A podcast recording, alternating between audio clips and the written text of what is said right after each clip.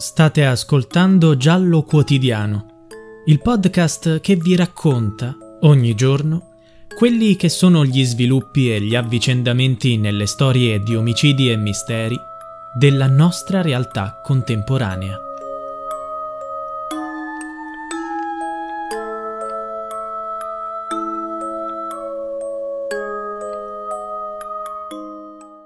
Chi ha portato l'auto e il corpo della povera Silvia nei boschi di Montenero non sarebbe mai passato lungo la Salaria, che è trafficata anche di notte, rischiando magari di essere fermato da una pattuglia per un controllo. Chi l'ha uccisa sapeva bene come muoversi e conosceva bene queste zone. È l'ipotesi di alcuni conoscenti di Silvia Cipriani, ex postina di 77 anni, scomparsa ad Arieti il 22 luglio e ritrovata morta il 28 settembre nei boschi di Montenero, nel Reatino.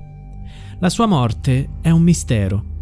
Il nipote della donna, Valerio Cipriani, 42 anni, è stato indagato per omicidio volontario. Tuttavia l'uomo non è accusato di aver nascosto il corpo. Possibile che gli inquirenti sospettino che qualcuno abbia aiutato il nipote?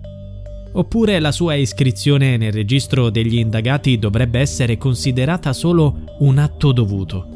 Gli investigatori stanno analizzando telefoni e video registrati da diverse telecamere di videosorveglianza. L'obiettivo è ricostruire accuratamente le ultime ore di vita di Silvia, per poi scoprire definitivamente il movente dell'omicidio. Come detto, la sua auto, una Fiat Palio, è stata ritrovata vicino al cadavere. Una telecamera posta lungo la strada Salaria, però, non avrebbe inquadrato il passaggio dell'auto proprio all'incrocio di Montenero dove sono stati ritrovati i resti. I residenti della zona e i conoscenti della donna, invece, ipotizzano che l'auto possa aver percorso delle strade secondarie interne, che vengono percorse meno frequentemente. Un'altra ipotesi degli investigatori è che due auto abbiano attraversato la foresta la prima con Silvia o il suo cadavere, la seconda guidata da probabili complici. Se è così, qualcuno avrebbe potuto usare il cellulare per comunicare, ma non ci sono ancora dati affidabili su questo fronte. Chi conosce il luogo in cui è stata trovata Silvia dice che nessuna automobile potrebbe arrivare fino a quel tratto di bosco perché la strada si restringe ed è veramente impervia. Noi infatti utilizziamo la jeep o i trattori, dicono gli abitanti del posto.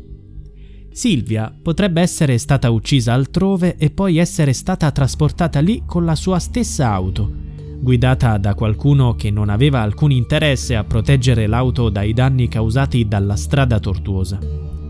Probabilmente chiunque si sia addentrato in questa foresta quasi impenetrabile sapeva come tornare indietro. Quindi sarà qualcuno che conosce bene quella zona, ma perché fare del male a Silvia? L'anziana, secondo alcune indiscrezioni, aveva molti risparmi. Molti residenti ne sono convinti. Tuttavia il suo conto corrente conteneva quello che gli investigatori considerano un importo irrilevante. Sembra infatti che Silvia abbia nascosto in casa questa grossa somma di denaro. Inoltre, pochi giorni prima della scomparsa, la donna avrebbe intascato un premio assicurativo pensionistico di 51.000 euro. Ma se così fosse, dove sarebbero andati a finire quei soldi? Non erano né nell'auto di Silvia né in casa. La testimonianza della moglie del nipote indagato, Tamara Nobili, smentisce la voce che Silvia fosse ricca.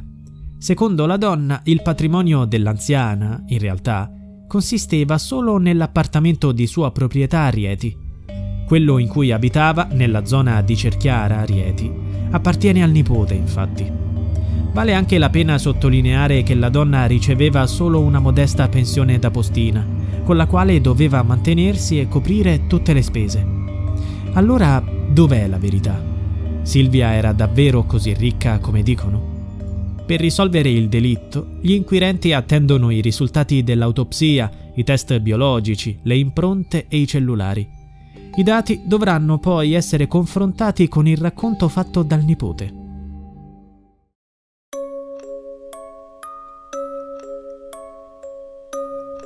Giallo quotidiano è a cura di Pierre Jacy. Se vuoi, Puoi supportare il progetto con una piccola donazione al link in bio.